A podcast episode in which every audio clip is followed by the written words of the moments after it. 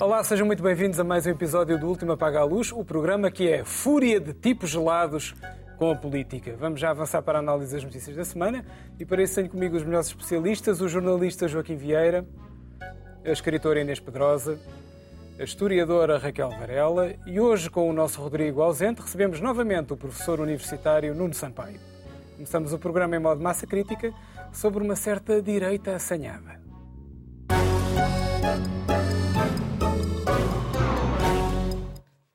Ora, estamos naquela semana crítica na vida política portuguesa, entre o vinte e cinco de abril, data estimada por todos aqueles que não marcaram voos para o Brasil em setenta e quatro, e o primeiro de maio, Dia do Trabalhador. Um período propício a refregas políticas, veja-se o casinho entre Augusto Santos Silva e a Iniciativa Liberal, ou as artes performativas do Chega, a propósito da ida ao Parlamento do Presidente Lula.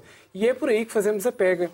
Com tanto espaço mediático e pretexto para crescimento, podemos perguntar: o crescimento da extrema-direita deve-se aos média, Joaquim?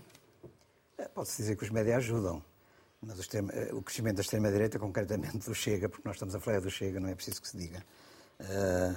deve-se a um fenómeno que eu direi que é um fenómeno mediático, é o facto de o Chega, por si próprio, desencadear muitos, muitas cenas, muitas situações, muitas provocações, que dão resultado, porque depois os políticos têm aquela coisa um bocado parva de responder a provocações em vez de, em vez de as ignorarem. E o, os média e os jornalistas, de uma forma geral, adoram estas situações e, portanto, o Chega tem mais espaço, segundo uma estatística que li esta semana, tem mais espaço na imprensa e nos média do que todos os outros partidos, qualquer um dos outros partidos, uh, incluindo o P S e o P S D, que são os partidos com mais representação na, na Assembleia da República. Há maneira de evitar isto? Não, não há maneira, porque os, os órgãos de informação também não têm a obrigação de ter um, uh, um medidor, digamos assim, uma fita métrica, para ver quantos minutos dão a cada um deles ou quantas linhas dão. Uh, os médias reagem em função dos acontecimentos e dos factos políticos que ocorrem. Se o Chega está mais envolvido em factos políticos, o resultado é esse. Agora, eu acho que também, eu disse que os políticos respondiam a provocações, políticos de outros partidos, uh, e isso também contribui muito realmente para a presença que o Chega tem, para a difusão que, inevitavelmente, as ideias do André Ventura acabam por ter. Uh, deixa-se o exemplo do... do Presidente da Assembleia da República, Augusto Santos Silva, que, a meio do, do discurso do Lula da Silva, na, no vinte e cinco de abril, não na cerimónia concretamente, mas no dia vinte e cinco de abril, portanto, esta semana, no Parlamento, interrompeu o convidado que estava a, a, a, a discursar para se pôr aos gritos de uma forma histérica contra a contestação que o Chega estava a fazer. Ora, isto uh, só ajuda, de facto, só promove o Chega. Quer dizer, o Chega agradeceu Augusto Santos Silva a reação que ele teve, porque resultou, aquela contestação poderia passar ignorada. Pelo menos uh, o Lula, enquanto esteve a discursar antes e depois, nunca olhou para a bancada do Chega, portanto ignorou completamente. E eu acho que essa é a resposta que se deve ter neste contexto. Mas o, o Augusto Santos Silva não, não, não resistiu, aliás. Uh, houve vários casos, não é? Não é a primeira vez. Uh, não é a primeira. Ele, do, do, enquanto era ministro dos, dos Assuntos Parlamentares de, do governo de Maria Absoluta de José Sócrates, disse: eu que gosto é de melhorar na direita. Uh, e depois dizia que era com especial prazer que fazia isso, mas a direita que ele definia depois era uma direita que era o P S, P C P e o Bloco de Esquerda, que ele dizia que estava à direita do P S. Portanto, digamos assim, este especial prazer de, de Santos Silva não desapareceu naquela conversa um pouco particular que ele teve com, com, com Marcelo uh, Rebelo de Sousa e com, com o Presidente da República, portanto, com o Primeiro-Ministro na, no espaço público, que é o espaço da Assembleia da República. Por acaso foi filmado até por uma câmara, filmado e gravado por uma câmara da, da própria A R T V, portanto, da, da, da, da estação de televisão da, da, da Assembleia da República. Via-se que ele tinha também um especial prazer em estar a atacar a Iniciativa Liberal e, portanto, também criou aí um caso com a Iniciativa Liberal. Não venham dizer que, que aquilo não devia ter sido filmado e posto cá fora, que estava-se no espaço público. O assunto é um assunto de interesse das pessoas, de interesse dos eleitores, de interesse dos portugueses e, portanto, a partir do momento em que está gravado e vem cá para fora, lá está. Já não se pode meter o gênio dentro da, da garrafa outra vez e, portanto, a coisa está no espaço público e é preciso responder a isto. Ora, tudo isto ajuda e ajuda também os próprios casos e casinhos em que o Governo está sempre envolvido. Nós achávamos que a TAP já tinha chegado ao fundo. Nós estamos a falar constantemente, quase todas as semanas aqui da telenovela da TAP. Por isso estamos a tentar evitar até. Mas não dá para evitar, porque então a cena que houve esta semana é que o assessor do, do, do Ministro Galamba, o Ministro das Infraestruturas, se demitiu por causa da questão de saber se havia notas ou não daquela reunião eh, fabricada com a C E O da TAP, para, para fazer perguntas, que já se percebeu que era uma coisa, eh, preparar uma encenação com perguntas e respostas para uma comissão parlamentar no dia seguinte, ou para, para, para responder a deputados no dia seguinte. Uh, Galamba dizia que não havia notas, afinal o, o assessor dizia que havia notas, uh, portanto acusa o ministro de mentir. O assessor foi corrido esta semana, levou dois computadores porque queria, disse que queria reservar a informação confidencial do governo, está dentro dos computadores. Uh, o público diz que houve cenas de violência no gabinete de, do, do ministro uh, para evitar que ele saísse, e mesmo assim ele saiu com os computadores. Portanto, estas, estas cenas naturalmente também vão alimentar a extrema-direita. A extrema-direita, de facto, uh, cresce na base disto. Portanto, estão a dar argumentos ao André Ventura para fazer discursos, como ele fez esta semana no, no, nas comemorações do vinte e cinco de Abril, porque é um discurso violento e depois é muito difícil também responder àquilo. Essa é que é a verdade, porque as coisas que o André Ventura diz também não são propriamente verdade, não são mentira, digamos. De facto, há uma situação que é uma situação que em muitas espécies se degrada, e degrada por, por culpa dos próprios uh, políticos que estão no poder, de maneira que uh, eu acho que a melhor resposta é o Chega. Representa uma faixa considerável do eleitorado. Pois isso, subiu, crescente. Exato, crescente. Subiu de um para doze. Porque eu estou a ouvir-te, nas parece últimas, que sim. Nas últimas eleições. É verdade, é um facto. Eu logo a seguir, aliás, era previsível, eu logo a seguir às eleições de dois mil e dezanove, quando só o André Ventura tinha sido eleito, eu disse aqui neste programa que o Chega tinha um potencial de crescimento. E, de facto, depois toda a gente alimenta esse potencial de crescimento, esta tentativa é de dar resposta, esta ânsia, esta angústia para dar resposta às coisas do Chega, só fazem crescer o Chega. O Chega alimenta-se disso, mais uma vez. Vamos ouvir o nosso e, portanto, convidado. É preciso aceitar que o Chega existe, tem doze deputados, mas é preciso ignorá-lo ao mesmo tempo, deixar as coisas correrem e, sobretudo, ter uma política, uma atuação política correta, e não andar a criar sempre argumentos para depois André Ventura poder utilizar nas suas intervenções. Bem-vindo mais uma vez, obrigado pela coragem. Uh, quem é que faz crescer a extrema-direita, afinal? Antes de mais, muito, muito obrigado pelo convite, é um gosto estar aqui e, mais uma vez. Bem, eu penso, antes de mais, que nunca é boa ideia uh, culpar o mensageiro. E que, e, e que em política isso costuma uh, dar mau resultado. Um, também, por outro lado, um, as soluções de regulação da comunicação social são sempre complicadas em, em democracia. E penso que uh, o, a melhor máxima continua a ser a de Thomas Jefferson, uh, que preferiria sempre uh, um, uh, jornais sem governo a um, a um governo sem, sem jornais. Uh, dito isto, nós estamos perante uma questão recorrente da história da democracia e em várias geografias. É que, como é que as democracias liberais uh, lidam com aqueles que, utilizando os instrumentos da democracia liberal, uh, procuram uh, miná-la e destruí-la uh, por dentro? Esta é uma, é uma questão que não tem... Uh, que não tem uh, Um, resposta uh, fácil. Um, estamos a lidar um, com, com forças de pendor um, iliberal uh, uh, que tentam um, minar o essencial da democracia, antes de mais porque um, partem de um, de um discurso político em que há um povo verdadeiro, uhum. os cidadãos de bem, Uh, criando o, uma polarização que deixa de ser a polariza, um, da, das diferenças normais em democracia uh, para um diálogo entre inimigos que não é possível chegar em, em consenso. E, e no dia em que esses porta-vozes do povo verdadeiro e dos cidadãos de bem uh, fossem governo, um, acabaria, uh, um, acabaria, um, acabaria a, a democracia.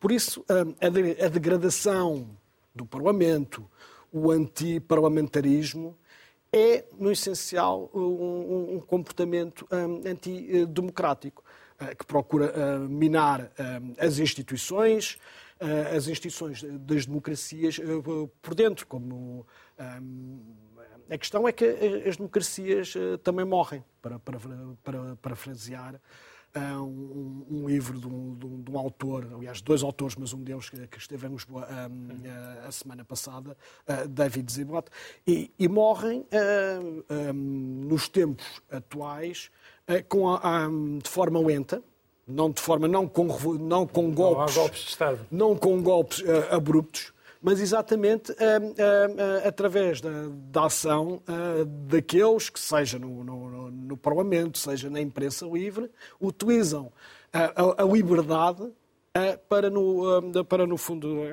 restringir. Como é que se lida com isto? Eu também concordo uh, que, não há, uh, que não há soluções uh, mágicas. Só se pode lidar uh, de, de, duas, uh, de duas maneiras.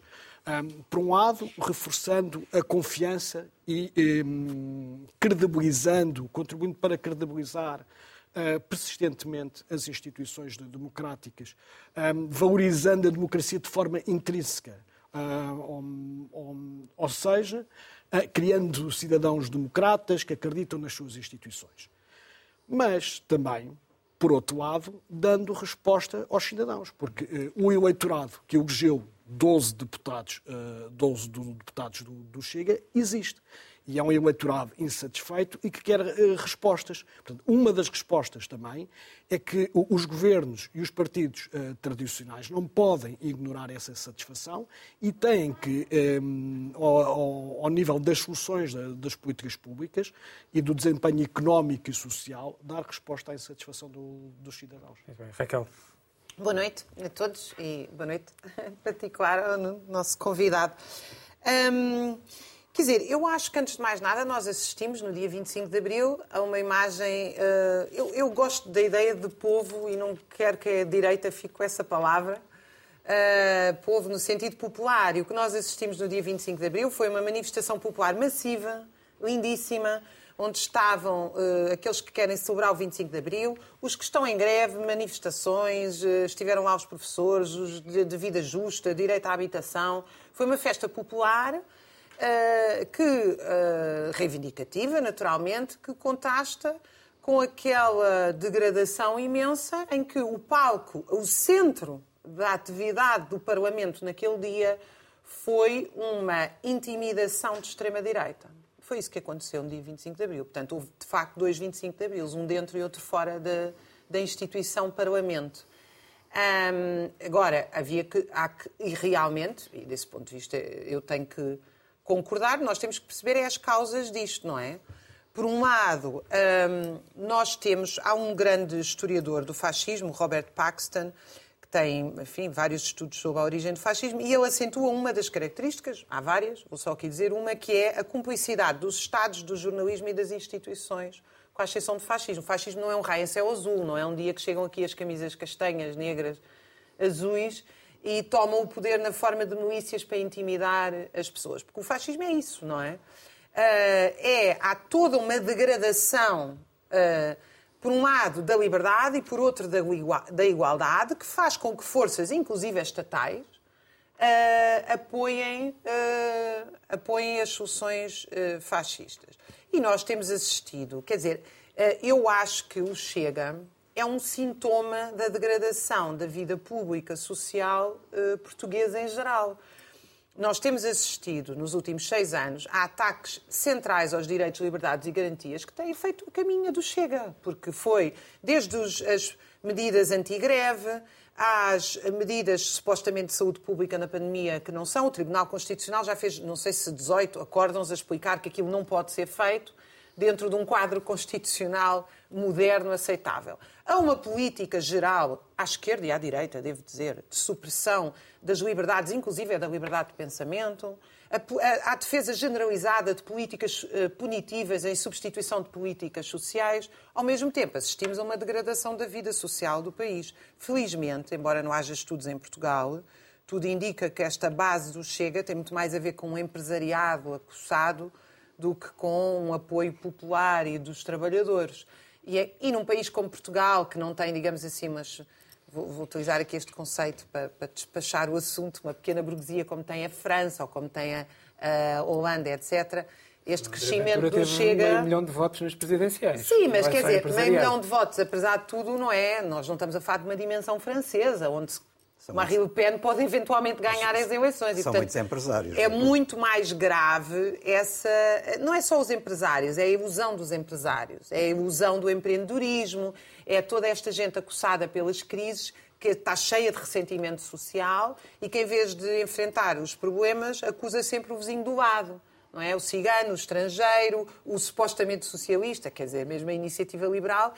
encheu o país de cartazes contra o socialismo, como se existisse socialismo em Portugal. É uma, é uma, coisa, é uma coisa realmente impensável. Agora, eu devo dizer que faz parte do sintoma desta degradação dos direitos, liberdades e garantias a ousadia de filmar uma conversa privada ainda que num espaço público. Portanto, eu aqui discordo completamente do Joaquim.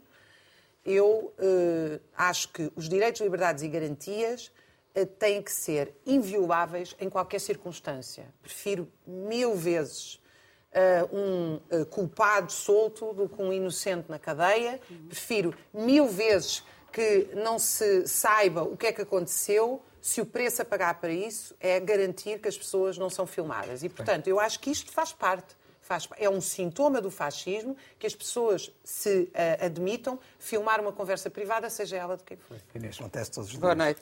Ninguém se choca. Uh, pois, pois, eu acho é extraordinário. Que é pois que ninguém se choca é que é mesmo muito extraordinário. A normalização do mundo do mil novecentos e oitenta e quatro, do Orwell, que dia a dia nós deixamos, e cada vez que nos pronunciamos Uh, pela, pela, pela, pelo irrisório e pelo, de, de, dos ataques aos direitos mais fundamentais e achamos que ah, é normal, acontece todos os dias. Estamos a dar mais um passo, estamos a ajudar a que a cresça designadamente a extrema-direita e a que, que cresce também de, numa sociedade, como o Orwell mostrou como ninguém, em que nos sentimos permanentemente vigiados em que, e que, portanto, todos somos os vigilantes uns dos outros.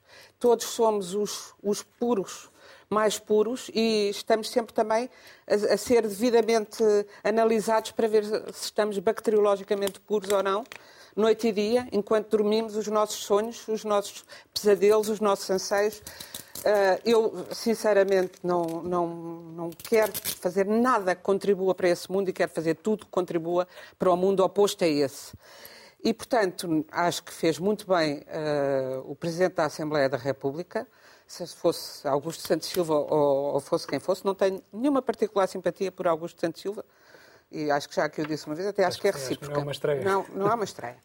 Mas acho que ele tem feito um muito bom trabalho de uh, pedagogia, que é importante num Presidente de uma Assembleia da República, que é o elemento central de uma democracia.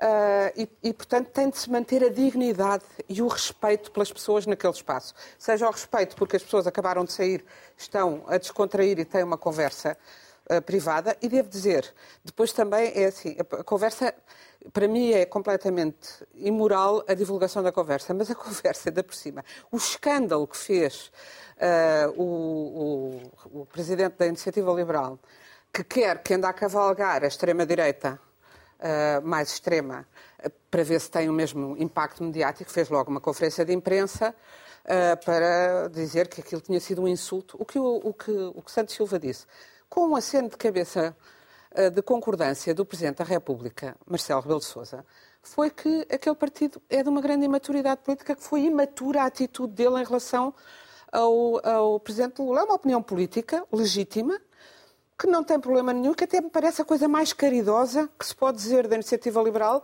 face ao que têm feito. E depois vão, estamos a esquecer que é, uma, é um partido político que tem uma estratégia de comunicação que passa por fazer cartazes com os uh, adversários políticos como alvos do tiro ao alvo, incluindo Augusto Santos Silva, aliás, António Costa. António Costa em cartazes gigantescos no centro de Lisboa como o dono de um casino, ou, ou pior, ou um palhaço, ou assim... E que, uh, designadamente, este Presidente, por exemplo, do anterior Presidente da República, do anterior Presidente da Assembleia da República, dizia ele uh, em dois mil e vinte, o Ferro diz que não vai usar máscara, com aquela tromba está a desperdiçar uma oportunidade. São estes arruaceiros que, se, que vão disse fazer... Disse publicamente. Disse isto no Twitter. Uhum. O Twitter é, é bastante sim. público. Sim, sim. Pronto. E, portanto, fez muito bem Augusto Santos Silva, primeiro, em mandar calar uh, a extrema-direita. Que não se calou. Que não se calou. Claro. Talvez a devesse ter até... É totalmente ineficaz aquilo que ele disse, não é? Não, não, não sabia de nada. Calou, não, não, não, não, não, não, não, não, não, não, não, cal, mas calou-se, cal, quer dizer, não, não calou. Deixou de fazer o, o ficou até barulho, ao fim com os cartazes, com os já cartazes. Tinha feito com a Catarina Martins noutra circunstância e, e também não eu, nos aconteceu nada. Eu acho que talvez devesse tê-los mesmo posto na rua, coisa que aliás aconteceu se, se ao Bloco de Esquerda, poder, podia fazê-lo, quando levou t-shirts em silêncio, uh, mas acho que deu algum, mostrou que aquilo... Não foi só mandá-los calar, foi dizer que há regras que têm de ser cumpridas e a seguir disse que não os integrará nas suas deslocações ao, ao estrangeiro, o que eu acho muito bem, porque não, não, não se vai levar uh, arruaceiros daquele nível de chungaria para, o, para, para lado nenhum. Uh, e, portanto, e tudo o que seja... Agora, esta ideia de não se pode tocar na extrema-direita, porque, coitadinhos, eles vitimizam-se. Uh, e, e é pior... Isso é que lhes vai dando força, porque eles fazem as maiores tropelias sobre toda a gente, mas depois vitimizam-se. E os, os, os ditos liberais, que têm muito pouco liberal, infelizmente, estão na mesma senda. E porquê é que isto é permitido? Porque também temos uma oposição, do, o, o, o principal partido da oposição está com uma liderança, me parece a mim, muito fraca, que uh, não, não só não se demarca devidamente nestas situações... E lembro que Luís Montenegro não aplaudiu, por exemplo, que também é uma coisa de elementar descortesia. Quando um chefe de Estado, não estamos a falar de Lula da Silva, mas estamos a falar do Presidente do Brasil, faz um discurso oficial numa cerimónia para a qual é convidado, e quando é convidado em visita oficial a Portugal, é da mínima elementar elegância aplaudir o fim do discurso dele, coisa que, ele, que o, o principal líder do, do, o líder do partido da oposição não fez. E, portanto, devia demarcar-se mais destas atitudes uhum. uh, uh, e apresentar, de facto, uma alternativa. Porque nós não ouvimos ao, ao Luís Montenegro o que é que ele fazia para resolver o problema dos professores. O que é que ele fazia para resolver o problema do S N S? O que é que ele fazia para resolver o problema uh, do C E F? O que é que ele fazia para resolver os problemas da justiça? Não ouvimos nada sobre isso. Só ouvimos, de facto, os okay. casos e casinhos que são a degradação da política real. Vamos, com certeza, voltar aqui a este tema. Agora vamos ao Extra Extra com o tema principal da semana.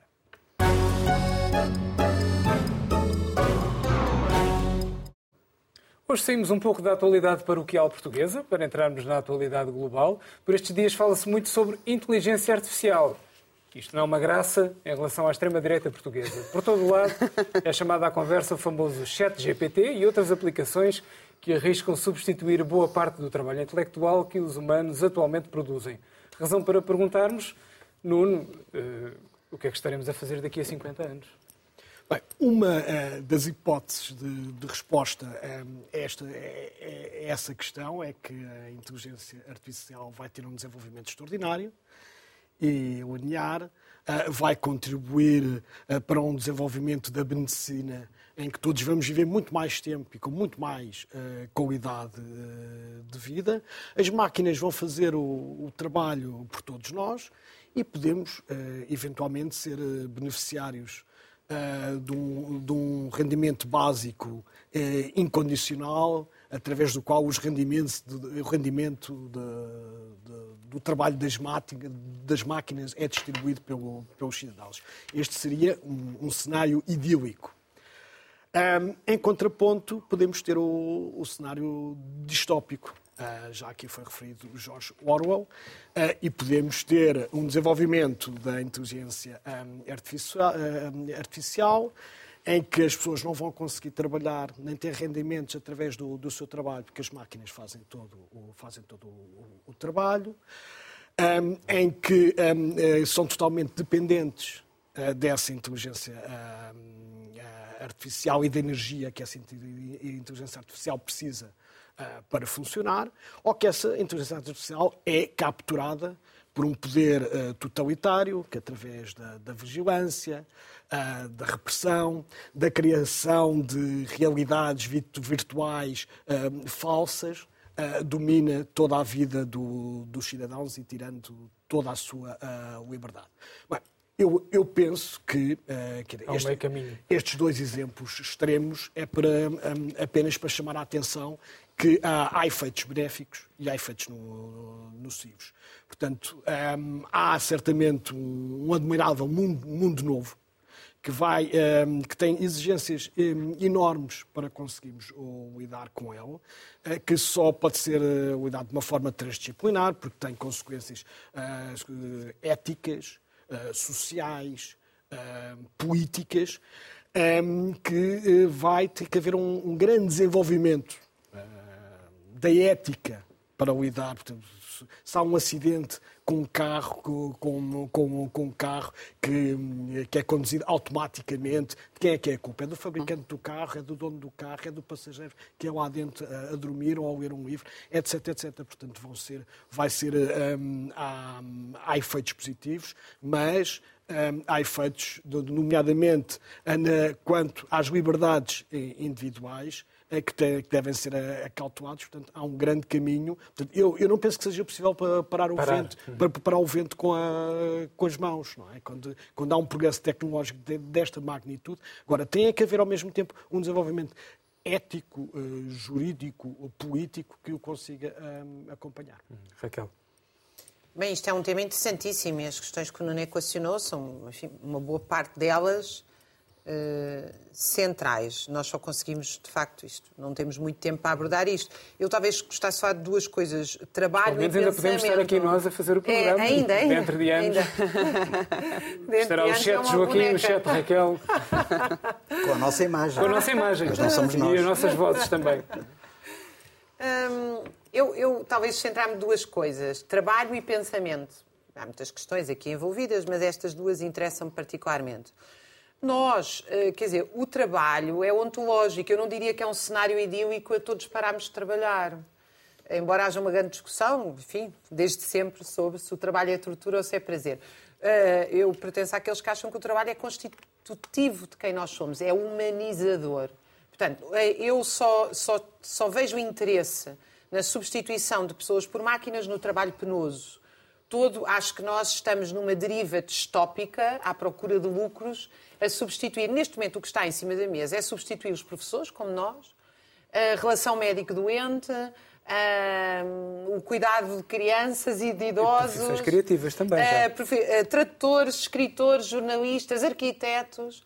Bom, um, e eu acho que uma aula é insubstituível. Aliás, tenho, tenho a certeza absoluta que os donos destas máquinas, quanto a mim injustamente, porque estas máquinas são da humanidade como todo o trabalho, portanto, isso é outra questão, os donos destas máquinas nunca vão deixar de pagar um professor real aos seus filhos, um médico real que conhecem há muito tempo, e jamais os donos destas máquinas telefonaram e foram atendidos por uma máquina, porque têm uma secretária real com quem têm relações de confiança que resolve tudo. Portanto, isto é muito engraçado, oferecer isto aos trabalhadores, às classes médias, enquanto quem é dono mantém relações reais e densas. Portanto, eu acho que só se deve substituir trabalho extremamente penoso. Essa é, todo o trabalho deve ser criativo, autónomo, democrático e não se deve acabar com o trabalho. Embora, como eu digo, há um grande debate em torno disto.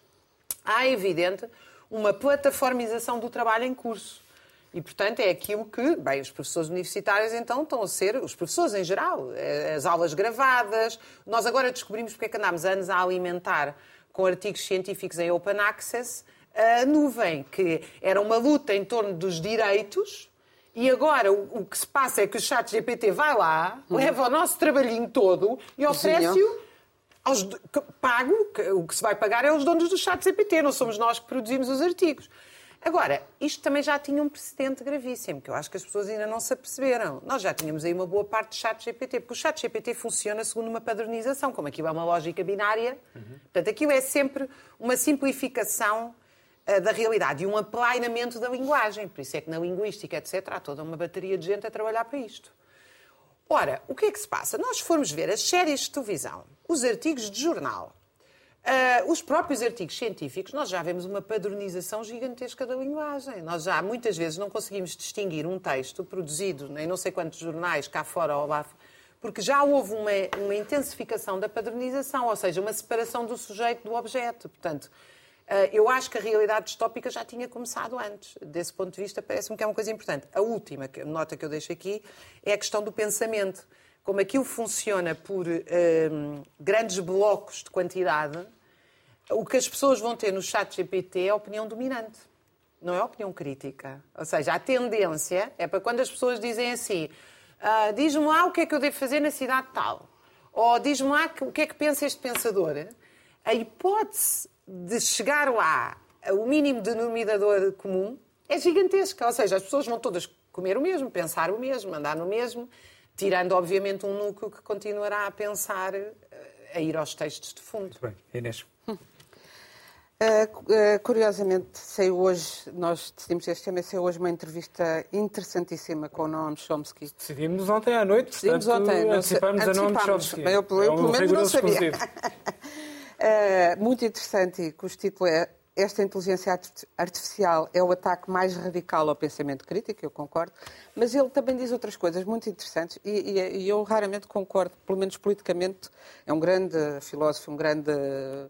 linguista, mas, mas é um eu não concordo anarquista. nada, eu não concordo nada politicamente com, com Chomsky. Já agora esta, esta declaração de, de, de desinteresse. Uhum. Pronto. Uh, mas ele sublinha uma coisa com ironia, mas com graça. Diz, agora estamos muito preocupados porque as máquinas vieram para substituir o trabalho dos arquitetos, engenheiros, escritores, porque as máquinas já substituíram o trabalho. O tal trabalho de que a Raquel estava a falar, o trabalho penoso. Sei que, trabalho penoso. O trabalho não, penoso. Não foi só penoso, eu não me estava a referir a isso. Mas quando, quando essas pessoas que faziam o trabalho penoso ou, ou mecânico ficaram no desemprego, ninguém se preocupou. Agora que chegou ao topo da cadeia alimentar, estas as palavras são minhas, não são exatamente as dele, não estou a ler o público, mas é, é este o sentido. E realmente dá que pensar. E depois diz ele... Os, os trabalhos do colarinho branco, né? Quando sim. Eram os colarinhos os, azuis não os faziam. Os colarinhos azuis não sei o que, exato. O, o, o colarinho branco, branco é, que, é que preocupa agora as pessoas. Depois diz ele uma coisa que eu acho bastante sensata e que concordo muito, que é n- não se pode travar isto a não ser com literacia, com educação, uhum. e com, uh, portanto, com alerta permanente. Já hoje em dia é possível... Uh, distorcer imagens, as pessoas ainda tendem a acreditar se vem na televisão é verdade, se é uma fotografia é verdade, as fotografias são montadas, as vozes são distorcidas ou são, ou são postas uh, a voz de uma pessoa noutra cara, tudo, já, tudo isso já existe. E, portanto, já uh, o, o deslimite das mentiras que se podem uh, fazer, as chamadas fake news, já é imenso. E contra isso... Só podemos voltar, olha, back to basics, como se diz em bom português, que é uh, os jornalistas voltarem a fazer de conta que não há Google. Eu lembro-me bem, fui muitos anos jornalista sem Google. E, portanto, voltar à investigação de terreno uh, real, contacto real com o que se passa na realidade concreta de cada instituição, de cada pessoa, de cada país, de cada, uh, de cada problema.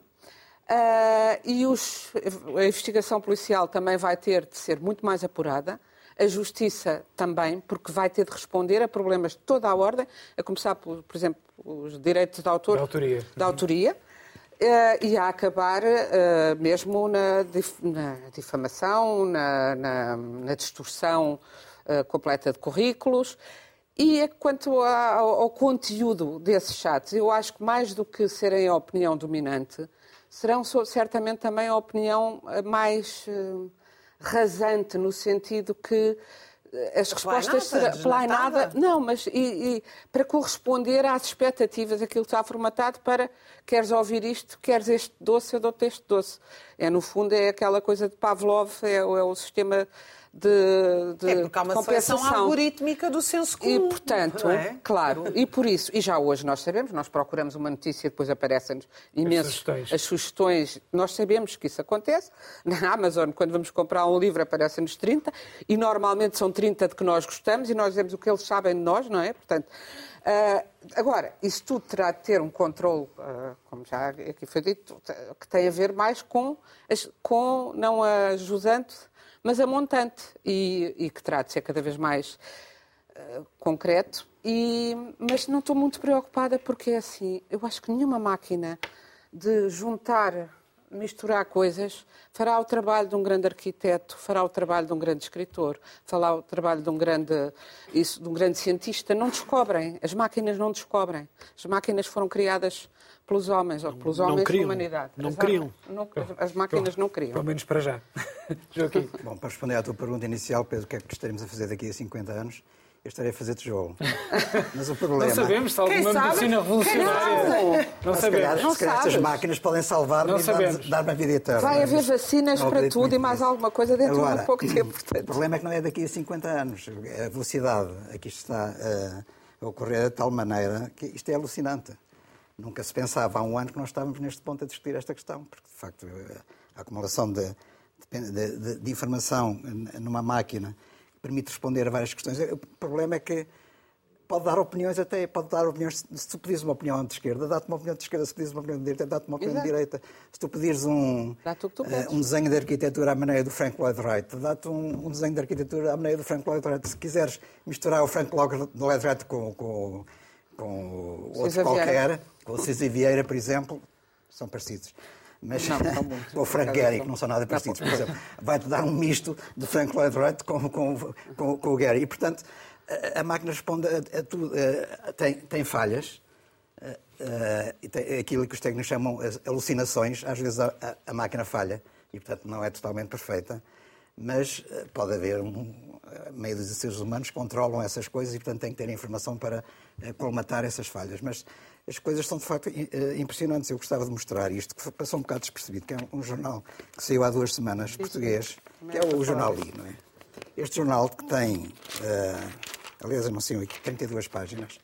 Mostra a capa, Joaquim. Mostra, mostra. Uh, para ali, para três. Eu acho que até é um falaste disso na altura. Foi feito, todo, todo ele, escrito pelo chat G P T. Não há aqui intervenção humana, a não ser, digamos assim, uma descagem, por assim dizer, portanto, uma revisão dos textos para ver se há alguma das tais alucinações, alguma das tais falhas, incluindo as notícias do dia. Portanto, não são coisas genéricas, abstratas, não. O que aconteceu ontem? A máquina dá-te a resposta e foi, foi buscar a informação às várias agências de informação, às televisões, a tudo o que existe, e dá-te aqui as notícias do dia.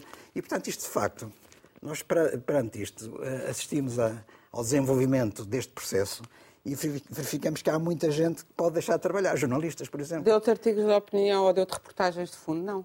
Uh, dá, dá, dá tudo. Tens tudo aqui, tens, tens opinião, tens tudo, tens tudo, tens tecnologia, agora a geopolítica estava no web. Tens uma coisa sobre a T A P, tens, tens, tens sobre os transportes. É falar com terceiros. E tu, tu podes criar artigos de opinião aqui. Tu podes criar artigos académicos. Hoje em dia, quem é professor universitário vai ter imensa dificuldade em saber se os trabalhos académicos que, Ai, se, que recebe dos alunos, mas isso já tem, são feitos pelos... Antigamente era fácil, porque as pessoas iam buscar ao Google, mas tu punhas uma frase no Google e descobrias onde é que, qual era a origem. Agora não consegues. É ir back Portanto, agora, to basics, como a Inês disse. Agora, agora, é voltar ao teste sem consulta, ah, à oral, bem, exatamente. ao trabalho feito. Portanto, isto é um processo aula. na avaliação de conhecimento. É uma parte da Vamos da ver resposta, como é que isso vai, vai ser possível. Mas, de facto, estamos aqui a criar um mundo novo. Uh, e o problema é, é qual é o poder que a máquina pode ter no futuro. Essa é a questão, que as decisões que toma por nós, hum. seres humanos. De facto, se houver um, um regime ditatorial tipo China, Uh, podem colocar na máquina todas as decisões sobre o futuro dos cidadãos, por exemplo. Uh, uma ditadura. Uh, ou tipo Putin, portanto, Rússia também. Uh, e, portanto, isto é Já completamente orwelliano. Sim, e podem fazer melhor com outros, algumas. Eu acho que nem o Xi Jinping nem o Putin confiam muito na máquina, preferem ser eles a tomar decisões. O que também não é nada bom. É Os bom. ditadores não gostam muito das máquinas. Uh, mas a verdade é que, verificando, falando em períodos de cinquenta anos, nós há, há pouco... Há, Digamos, há pouco mais de cinquenta anos tivemos o, uh, o, a estreia do filme dois mil e um, Odisseia no Espaço, onde tínhamos aquele computador, o All dois mil, que decidiu, numa missão espacial, eliminar toda a tripulação, porque a tripulação punha em perigo a missão. Uhum. E, portanto, no fundo, este computador é baseado em inteligência artificial, tão, tal como temos... Quer dizer, aquilo que era uma mera ficção, que nós pensámos que não iria acontecer, está a acontecer hoje em dia. Nós podemos ter uma, um supercomputador, e se calhar não é assim tão difícil de criar como isso, que em certo ponto chega à conclusão que a humanidade pode fazer perigar a existência da, do planeta Terra e, portanto, eliminar-nos a todos nós. Como é que nós podemos responder a isto? O Blade uh, Runner era já um é a questão do poder que se dá às máquinas e, e, e nós sabemos pela lei de Murphy que aquilo pode correr, correr mal, acaba Vai. mesmo por correr mal. Portanto, temos que uh, encontrar formas de regulação que estão a ser discutidas neste momento. Uh, os americanos, como de costume, são mais liberais nisto, a União Europeia é um pouco mais restritiva, digamos assim, mas é preciso, de facto, ver como é que estas coisas vão acontecer no futuro, é preciso regular isto de alguma forma para que a máquina não acabe por nos engolir a nós. É uma possibilidade muito real, se nós deixarmos isto em roda livre, pode vir a acontecer. Muito bem, se fosse uma máquina a fazer este programa, não tínhamos com certeza Orwell e Stanley Kubrick e o Chega no mesmo programa. Vamos agora às gordas, muito rapidamente, com as manchetes da semana.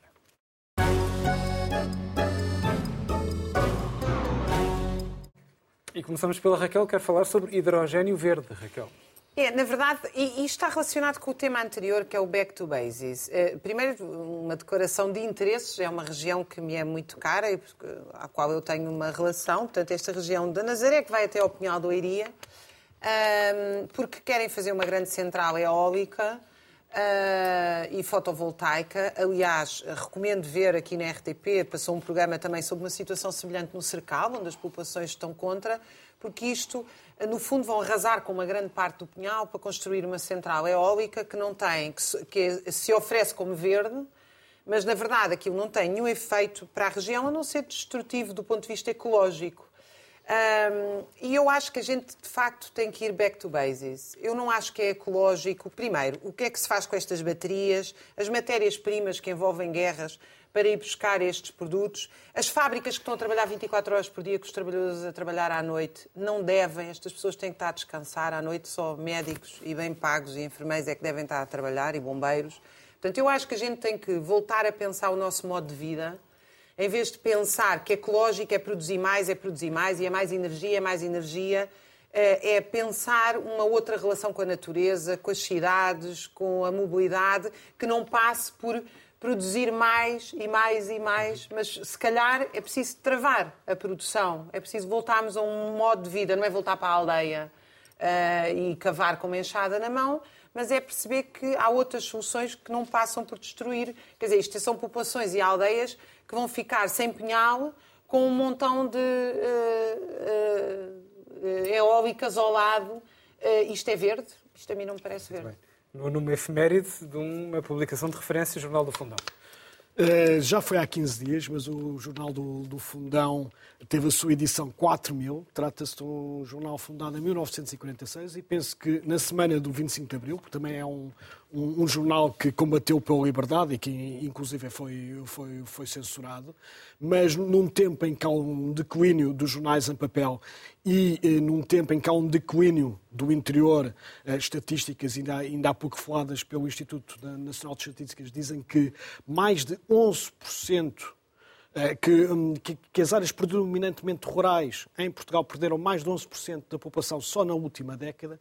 Penso que é, que é notável que o Jornal do, do Fundão, que neste momento é uma publicação independente, digamos assim, uh, esteja a assinalar o, o seu número uh, quatro mil. Muito bem, fica aqui assinalado esse, esse número muito redondo. Joaquim, a capa da Sábado com o caso Sócrates. Sim, tem, esta chamada tem havido várias notícias ultimamente sobre a questão do, da Operação Marquês, uh, que pode, uh, corre o risco de prescrição em várias situações. No caso de falsificação já se diz que Sócrates não vai ser julgado por isso, porque, apesar de estar acusado, porque vai prescrever. Hoje o Expresso também dizia que provavelmente irá prescrever a, a, a parte do branqueamento de capitais e, portanto, há estratagemas, não é? Que é a defesa a interpor recursos sobre recursos, recursos mais recursos. Há uma resposta, o recurso chumba, mete-se outro recurso logo a seguir e, portanto, há sempre truques e expedientes para interpor mais recursos e, portanto, a justiça não funciona. E este caso concreto é que o, o juiz Ivo Rosa, que era o juiz da... da parte da pronúncia, paralisou a Operação Marquês. O recurso fica dezoito meses na gaveta do juiz. Queremos à beira da prescrição, portanto é o que diz a, a capa da Sábado. E provavelmente, provavelmente é o que vai acontecer neste momento. As pessoas já se, já se convenceram de que José Sócrates não vai ser julgado. E, portanto, desculpem que vos diga, uh, o trânsito em julgado não é o último grau de apreciação da culpabilidade ou não das pessoas. Muitas vezes os casos prescrevem, já disse aqui antes, Uh, os crimes aconteceram e as pessoas não são julgadas, portanto não são incriminadas. Isso não quer dizer que do ponto de vista histórico não, tenha, não tenham cometido crimes. Isto pode ser uma situação dessas. É um caso que com certeza também vai voltar aqui à bala. Inês, para concluirmos, para conclu... um artigo sobre etnias na escola. É um artigo muito interessante, saiu no Observador, assinado por dois investigadores da área de Ciências Sociais da Universidade de Lisboa, Rui Costa Lopes e Mafalda Mascarenhas, e que nos diz, pegando em dados do Ministério da Educação, que setenta e oito por cento dos alunos afrodescendentes do, do secundário são encaminhados para cursos profissionais, ou seja, para cursos não universitários. E isto é quase o dobro do encaminhamento que é feito pela própria escola, pelos professores, nós restantes alunos. Também no, salientam que os estudantes afrodescendentes tendem a ter notas mais baixas, uh, sanções disciplinares mais graves por comportamentos semelhantes aos não afrodescendentes e que os professores têm expectativas mais baixas em relação a eles logo desde o primeiro ano de escolaridade, o que é gravíssimo porque é um preconceito que só vai acumular-se. Só dezasseis por cento dos afrodescendentes chegam à universidade versus trinta e quatro por cento dos de ascendência, digamos, uh, portuguesa, se quiserem.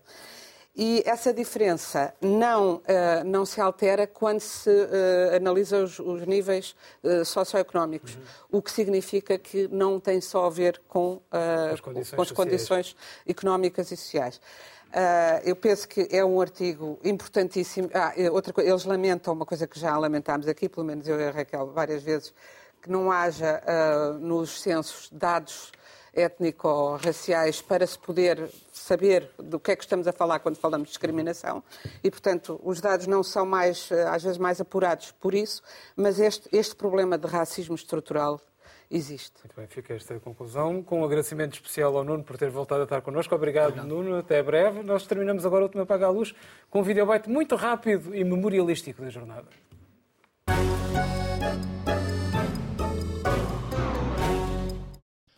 O gesto foi para Bernardino Soares, mas o P S D diz que o ministro ofendeu todo o Parlamento. Câmaras no Parlamento, desde sempre um perigo. Despedimos-nos com a amizade. Até para a semana.